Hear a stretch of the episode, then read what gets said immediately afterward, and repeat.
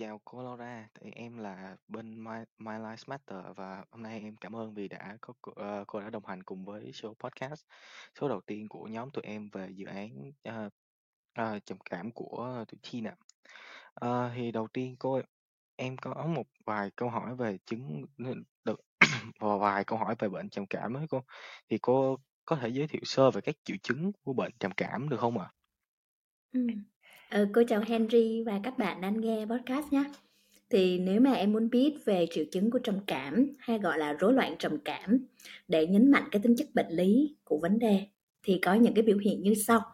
Theo um, bản phân loại tâm thần học lần thứ 5 là bản mới nhất của Hiệp hội Tâm lý học Hoa Kỳ thì có những cái triệu chứng như sau. Thứ nhất là khí sắc trầm.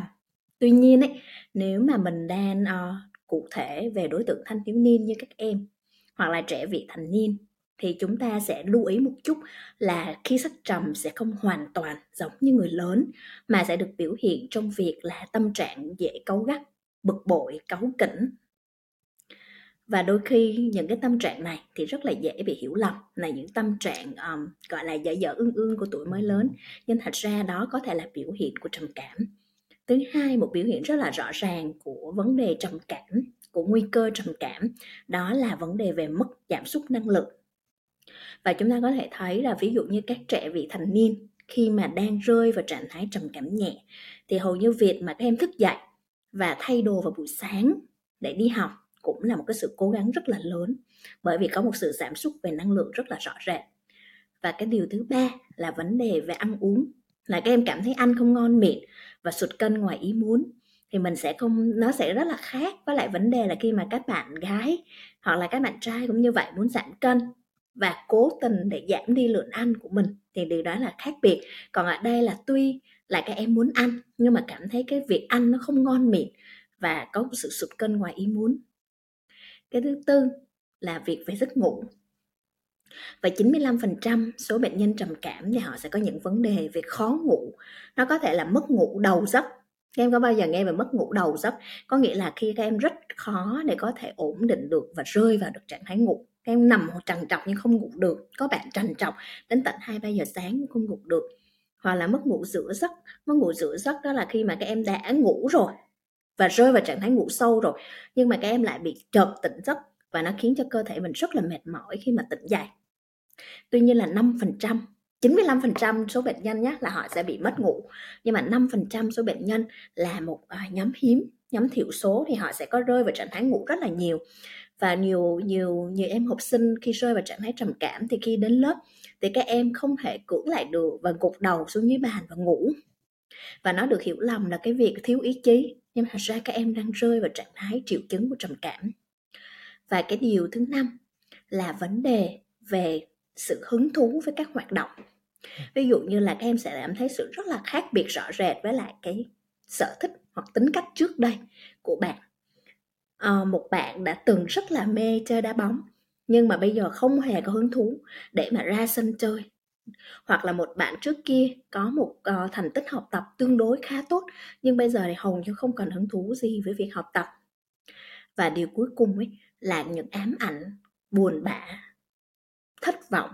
vô vọng và những suy nghĩ tự hại và tự sát. Thì đây là những triệu chứng rõ ràng nhất của vấn đề trầm cảm và nó phải kéo dài ít nhất là hai tuần chứ không phải chỉ một ngày hay hai ngày. Và nó phải có tính chất lan tỏa, tính chất lan tỏa ở đây có nghĩa là các em sẽ thấy cái sự sụt giảm năng lượng, cái sự mất hứng thú, cái cảm giác buồn bã cấu gắt hay là trầm, khí sắc trầm, nó ở trong hầu hết mọi hoạt động. Và nó hầu như ở trong mọi môi trường, nghĩa là ở nhà bạn cũng như vậy, ở lớp bạn cũng như vậy, đi ra ngoài giao tiếp với bạn bè bạn cũng như vậy, thì nó có mang tính chất lan tỏa ở mọi môi trường. Và nếu nó kéo dài ít nhất là hai tuần, thì chúng ta nên cân nhắc về vấn đề có thể được cái sự thăm khám sâu hơn để biết được cái vấn đề về trầm cảm. Yeah. Dạ. Cảm ơn cô và nào giờ em cứ tưởng là trầm cảm là mình suốt ngày mình chỉ buồn thôi chứ mình không có nhiều triệu chứng. ừ. À và cho em hỏi thêm là nãy cô có nói là những cái trầm cảm thường là đến từ những cái cảm giác như là mình tuyệt vọng, vô vọng. Vậy thì những có những cái yếu tố văn hóa, xã hội có ảnh hưởng tới tỷ lệ trầm cảm thanh thiếu niên, đặc biệt là ở Việt Nam không ạ? Ừm. Ờ, dĩ nhiên, à, là những yếu tố văn hóa và xã hội luôn luôn có một cái vai trò quan trọng trong những cái vấn đề về tâm thần học và theo một cái nghiên cứu khá là toàn diện gần đây nhất vào uh, được bắt đầu năm 2020 và kết thúc năm 2021 của tập đoàn KPMG và các chuyên gia chăm sóc sức khỏe hàng đầu trên thế giới. Và người ta đã tổ chức một cái nghiên cứu khá là toàn diện bao gồm là bản hỏi cũng như phỏng vấn sâu với các nhà lãnh đạo chính sách ở các năm nước Đông Nam Á bao gồm cả Việt Nam. Thì năm nước Đông Nam Á được bao gồm trong nghiên cứu này là có Việt Nam có Thái Lan có Singapore có Indonesia và có Malaysia thì người ta đã có bằng chứng để cho thấy được rằng những yếu tố văn hóa xã hội có một vai trò trong tỷ lệ trầm cảm ở trẻ vị thành niên và thanh thiếu niên Việt Nam. Thì cụ thể như nào? Ví dụ một ví dụ đơn cử thì trong nghiên cứu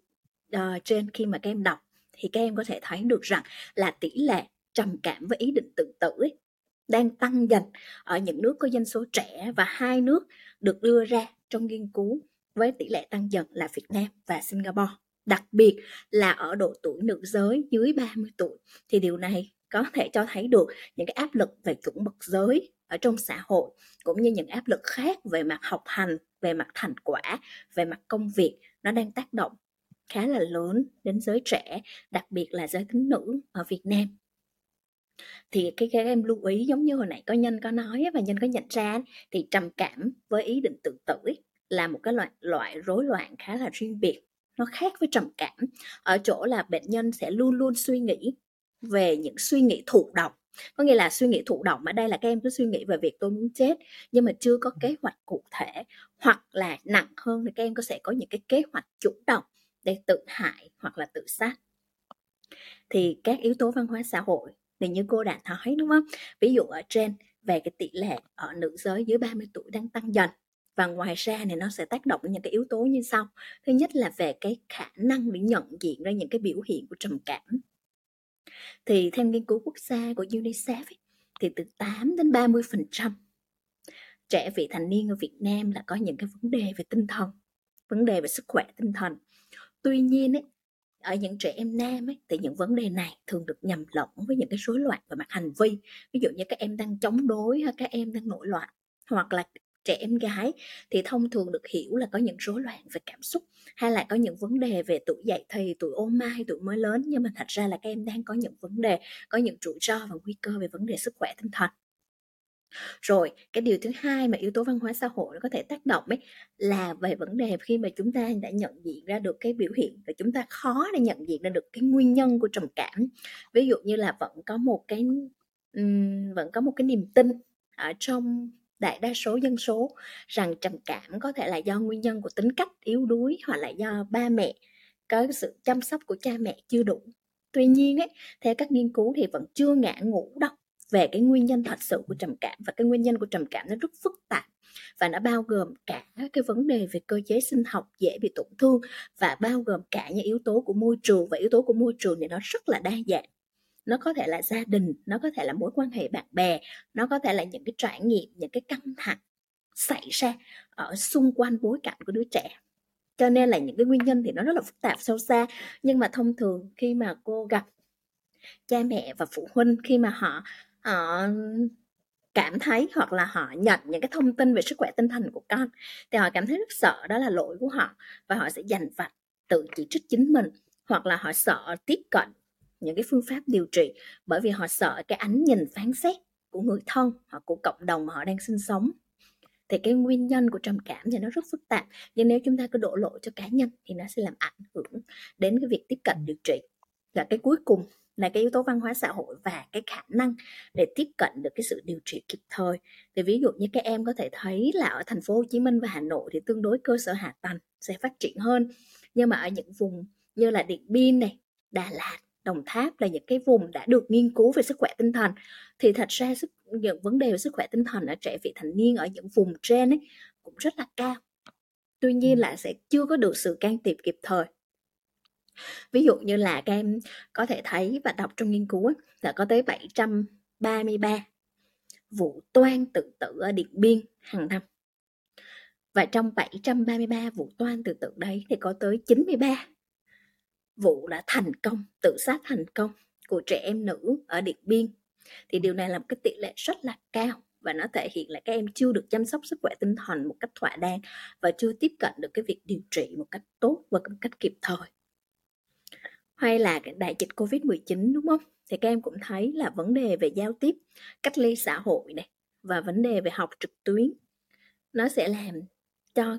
các em tiếp cận được những cái chăm sóc về sức khỏe tinh thần nó sẽ bị giảm thiểu đi. Và cho đến bây giờ thì các nghiên cứu của Bộ Lao động, Bộ Y tế, UNICEF kết hợp với nhau đều cho thấy rằng cái việc giáo dục trực tuyến ấy, nó mang lại một số những cái hệ quả về tinh thần khi mà các em dành rất là nhiều thời gian ở trên mạng trực tuyến. Các trẻ em nam thì dễ tiếp xúc với những cái nội dung độc hại hay những cái nội dung quá lo lắng về Covid-19 hay trẻ em nữ thì các em có những cái việc là lo lắng nhiều hơn về cơ thể và người ta nghiên cứu trong 100 học sinh ở vùng thành phố Vinh và thành phố Nha Trang ấy thì người ta thấy được rằng là cái việc giáo dục trực tuyến nó khiến cho trẻ em thường xuyên ở trong trạng thái căng thẳng. Và các em học sinh cũng chia sẻ là bởi vì ba mẹ lo lắng về chất lượng của việc học trực tuyến cho nên là áp ép các em học nhiều hơn cho nên đâm ra các em càng căng thẳng hơn. Cho ờ. nên là tất cả các yếu tố đấy xã hội văn hóa kinh tế nó khiến cho tỷ lệ trầm cảm có một sự ảnh hưởng nhất định ờ, hồi nãy cô có nói là bệnh trầm cảm hiện tại có một vài người vẫn đang lầm tưởng nó là do vấn đề về tâm lý yếu thì em cho em hỏi là những cái ừ, bệnh nhân bị trầm cảm ấy họ có thể họ bị hiểu sai về cái nguyên nhân của trầm cảm và họ sợ bị kỳ thị khi mà họ nói họ tìm kiếm sự giúp đỡ. Vậy thì có cách nào và để cho những gia đình với bệnh nhân mà bị trầm cảm có thể giúp họ vượt qua được những cái ý nghĩ về sự kỳ thị và khuyến khích họ nói lên và tìm kiếm sự hỗ trợ để thoát khỏi trầm cảm không ạ? À? Một câu hỏi rất là hay và sự kỳ thị á, thì khi mà em nghĩ về sự kỳ thị thì các em hay nghĩ về, việc là bị người khác kỳ thị, đúng không? Dạ đúng rồi. Nhưng mà kỳ thị thì nó sẽ có hai tầng lớp là thứ nhất là public stigma là cái việc mà các em bị cộng đồng kỳ thị hay là có những cái định kiến trong xã hội về một cái vấn đề nhất định của cá nhân. Nhưng mà còn có cả individual stigma em. Có nghĩa là chính bản thân em ấy sẽ tự gọi là cô lập chính mình và tự chỉ trích và tự cảm thấy xấu hổ về những cái vấn đề của mình và đó là cái stigma, cái vấn đề kỳ thị khó nhất để vượt qua. Cho nên chính gia đình, chính mỗi cá nhân chúng ta cần có cái sự hiểu biết về những triệu chứng của bệnh, cũng như là những vấn đề nguyên nhân hoặc là những tính chất tái phát của bệnh. Thì khi chúng ta có thể sự hiểu có hiểu thì mới có thương đúng không? Thì từ cái sự thông hiểu đấy thì chúng ta sẽ giảm bớt được cái cảm giác tội lỗi hay cảm giác sợ hãi hay cảm giác né tránh hay là cảm giác chỉ trích chính mình hoặc là người thân của mình khi mà có những vấn đề về sức khỏe tinh thần hay những vấn đề lớn hơn về tâm bệnh học. Ngoài ra thì nếu mà em nói về phương pháp ấy, thì người ta vẫn đang khá là nghiêng về cái việc tích hợp những chương trình chăm sóc sức khỏe tinh thần vào trong hệ thống trường học cho trẻ vị thành niên. Tại vì người lớn thì dĩ nhiên là những cái bối cảnh xã hội sẽ khác. Nhưng mà đối với lại trẻ vị thành niên như các em thì trường học vẫn là một cái bối cảnh xã hội vô cùng quan trọng vẫn là một cái yếu tố vô cùng quan trọng trong cái sức khỏe tinh thần của các em.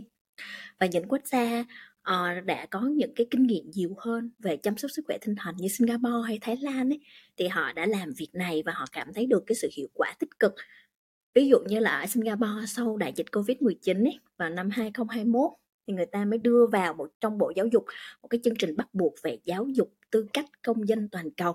Thì em biết là trong cái chương trình này á, thì cái việc người ta dạy là gì? Dạy cái khả năng tìm kiếm nguồn lực.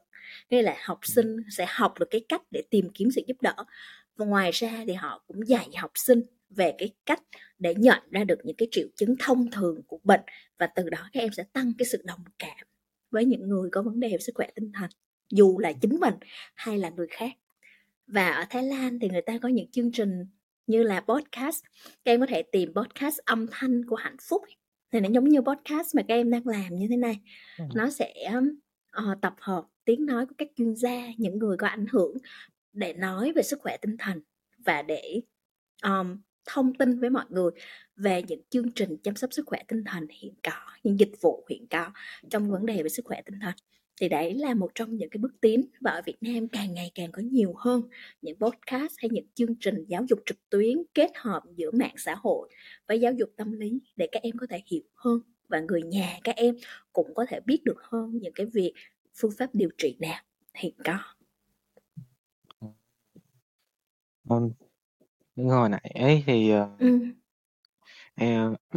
cho em hỏi cô thêm là nếu mà những cái người khi mà những người bị họ bị, ờ, trầm cảm á, thì cái vai thì cái trường học và bạn bè của họ, còn đồng thời cũng là gia đình, những người xung quanh họ đóng vai trò quan trọng như thế nào để giúp họ tự để giúp họ có thể kéo họ ra khỏi sự trầm cảm đó ạ? Ừm. Rất là quan trọng. Vai trò của gia đình và nhà trường là vô cùng quan trọng. Thì gia đình ấy là một là đóng một vai trò rất là then chốt. Thứ nhất là trong việc cung cấp thông tin cho người chữa trị. Bởi vì ví dụ như cô là người tham vấn tâm lý cho một bạn học sinh khi mà đến với trung tâm thì cô sẽ cần nói chuyện với bạn, nói chuyện với mẹ, nói chuyện với tất cả những người chăm sóc chính của bạn để hiểu được một bức tranh toàn cảnh về những trải nghiệm thời thơ ấu, những trải nghiệm gần đây, những trải nghiệm đặc biệt gần đây và những bối cảnh mà bạn đang sinh sống. Đúng không? Ngoài ra thì trong quá trình trị liệu ấy, chính gia đình sẽ là người biết được cái mối cái mối quan hệ giữa đứa trẻ và người trị liệu có tốt có phù hợp hay không để can thiệp khi cần thiết và đặc biệt đặc biệt vai trò của gia đình là vô cùng vô cùng then chốt là quan trọng nhất trong việc can thiệp khủng hoảng đặc biệt là những với những rối loạn trầm cảm với ý định tự sát. Như cô có đề cập ở trên, thì cái sự can thiệp của gia đình trong những giây phút khủng hoảng, những giây phút cần thiết nhất, thì gia đình chính là nơi có cái sự can thiệp có thể kịp thời và nhanh chóng nhất. Còn nhà trường thì giống như cô nói gần đây ấy, rất là nhiều nghiên cứu nó có thể theo cái phủ độ rộng ở các khu vực Đông Nam Á này là riêng ở Việt Nam. Ví dụ như gần đây thì UNICEF kết hợp với lại Bộ Lao động Thương binh Xã hội này Bộ Giáo dục này Sở Y tế của Việt Nam này để ra một cái nghiên cứu rất là toàn diện về cái vấn đề sức khỏe tinh thần và môi trường học đường. Thì người ta nhận thấy được rằng có những cái yếu tố rất là then chốt đối với sức khỏe tinh thần của học sinh mà nhà trường cần có thứ nhất ấy là cái sự an toàn học đường, một cái ngôi trường mà có những vấn đề về bắt nạt, đánh nhau, có những vấn đề về bảo đảm sự an toàn cho mỗi học sinh hay không. Thứ hai là nhà trường có tạo ra được cái tính gắn kết giữa học sinh với giáo viên, giữa học sinh với nhau, giữa giáo viên với phụ huynh hay không? Và cái cuối cùng ấy là cái môi trường nó có tích cực hay không? Nó có đề cao tuyên dương lòng tốt này, rồi cái hình thức là, hình phạt bằng thể chất thể, kỷ luật bằng thể chất ấy nó có được cho phép hay không thì tất cả những cái việc đấy tích cực hay tiêu cực nó sẽ ảnh hưởng sức khỏe tinh thần của học sinh rất là nhiều Tiện đây thì đang nói về vấn đề Ừm. nhà trường thì ở Việt Nam mình không biết có cái biện pháp hoặc, ờ, phòng chống, ờ, nào được đưa ra và có cái cách ngăn ngừa cũng như cách cải thiện sức khỏe tinh thần ở thanh thiếu niên nào được lồng ghép vào chương trình giáo dục ở Việt Nam chưa ạ? Có đấy em và càng ngày càng nhiều. Thật ra thì những cái nỗ lực nó đã bắt đầu từ năm 2005. Từ năm 2005 ấy là Bộ Giáo dục đã bắt đầu đưa bộ phận ra công văn để thành lập những bộ phận tham vấn tâm lý học đường. Tuy nhiên là bởi vì vấn đề thiếu chuyên gia này, thiếu nguồn nhân lực này, thiếu nguồn lực về mặt kinh tế này, cho nên là có thể là nó chưa có được phủ rộng hết tất cả mọi trường ở trên đất nước. Tuy nhiên là cái những cái nỗ lực nó đã bắt đầu từ lúc đấy. Và các em có thể thấy năm 2016 ấy, thì có chương trình tên là Recap Việt Nam. Thì tuy là cho đối tượng trẻ trước tuổi dạy thì, nhưng mà cũng đã mang lại khá là nhiều hiệu hiệu quả tích cực để giáo dục cho các em những kỹ năng xã hội và khi mà người ta đánh giá chương trình thì người ta thấy là chương trình hiệu quả không những chỉ cho sức khỏe tinh thần của những học sinh có rủi ro hay có nguy cơ về trầm cảm nhưng mà còn có cả những kỹ năng xã hội để nó giúp cho sức khỏe tinh thần của mọi học sinh trong trường nói chung và nó giúp cho giáo viên quản lý hành vi trong lớp học tốt hơn nữa. Hay là một chương trình khác nhắm đến lứa tuổi vị thành niên hơn ấy là chương trình mang tên là Access Bros. Nó là viết tắt của problem solving ấy có nghĩa là dạy các em dạy 100 học sinh ở trường phổ thông ở Đà Nẵng về kỹ năng giải quyết vấn đề.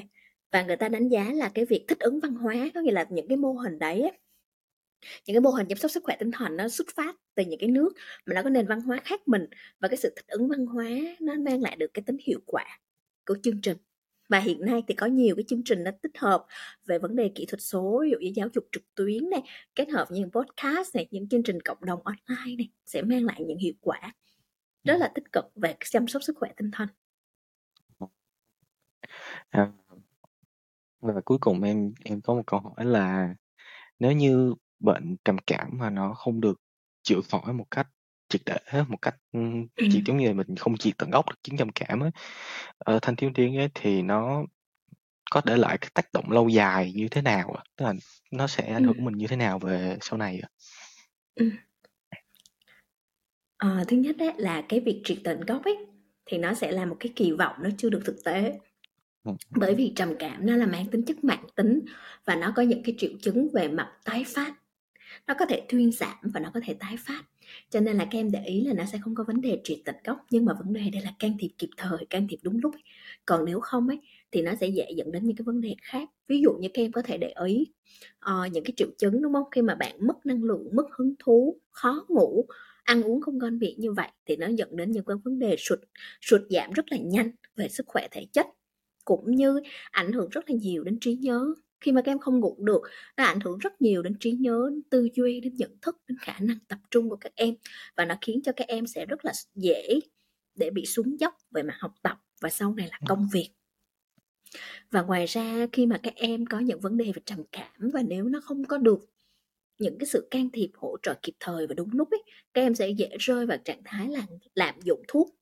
lạm dụng chất gây nghiện. Ví dụ như có những bạn thì họ lạm dụng và họ nghiện thuốc ngủ hay họ rơi vào những cái việc nghiện những chất gây nghiện chất kích thích để cảm thấy có thêm năng lượng ấy. và các em biết là chất gây nghiện chất kích thích hay thuốc khi được sử dụng không đúng liều lượng như vậy nó sẽ dẫn đến những cái vấn đề suy kiệt về thể chất rất là nhanh và cuối cùng là nếu trầm cảm đi đôi với những suy nghĩ thụ động hay những hành vi tự hại tự hại ở đây có thể là các em uh, cứa tay hoặc các em tự làm bản thân đau thì lâu dần trong thời gian ấy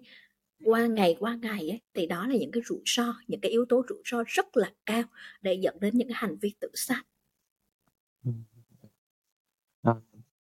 và đó là câu hỏi cuối cùng của tụi em mình cho cô. Em Ừm. cảm ơn cô đã đồng hành Ừ. với với tập podcast đầu tiên của tụi em ạ. À. Và dạ, cảm ơn cảm ơn các bạn đã Ừm. lắng nghe và các bạn có thể like like, share và, ờm, thể nêu bên ý kiến quan điểm của mình về chứng trầm cảm ở phần comment phía dưới của nhóm mình nhé. Đây là My Life Matter. Chào, xin chào mọi người. Hẹn gặp mọi người lại ở tập sau ạ. Ô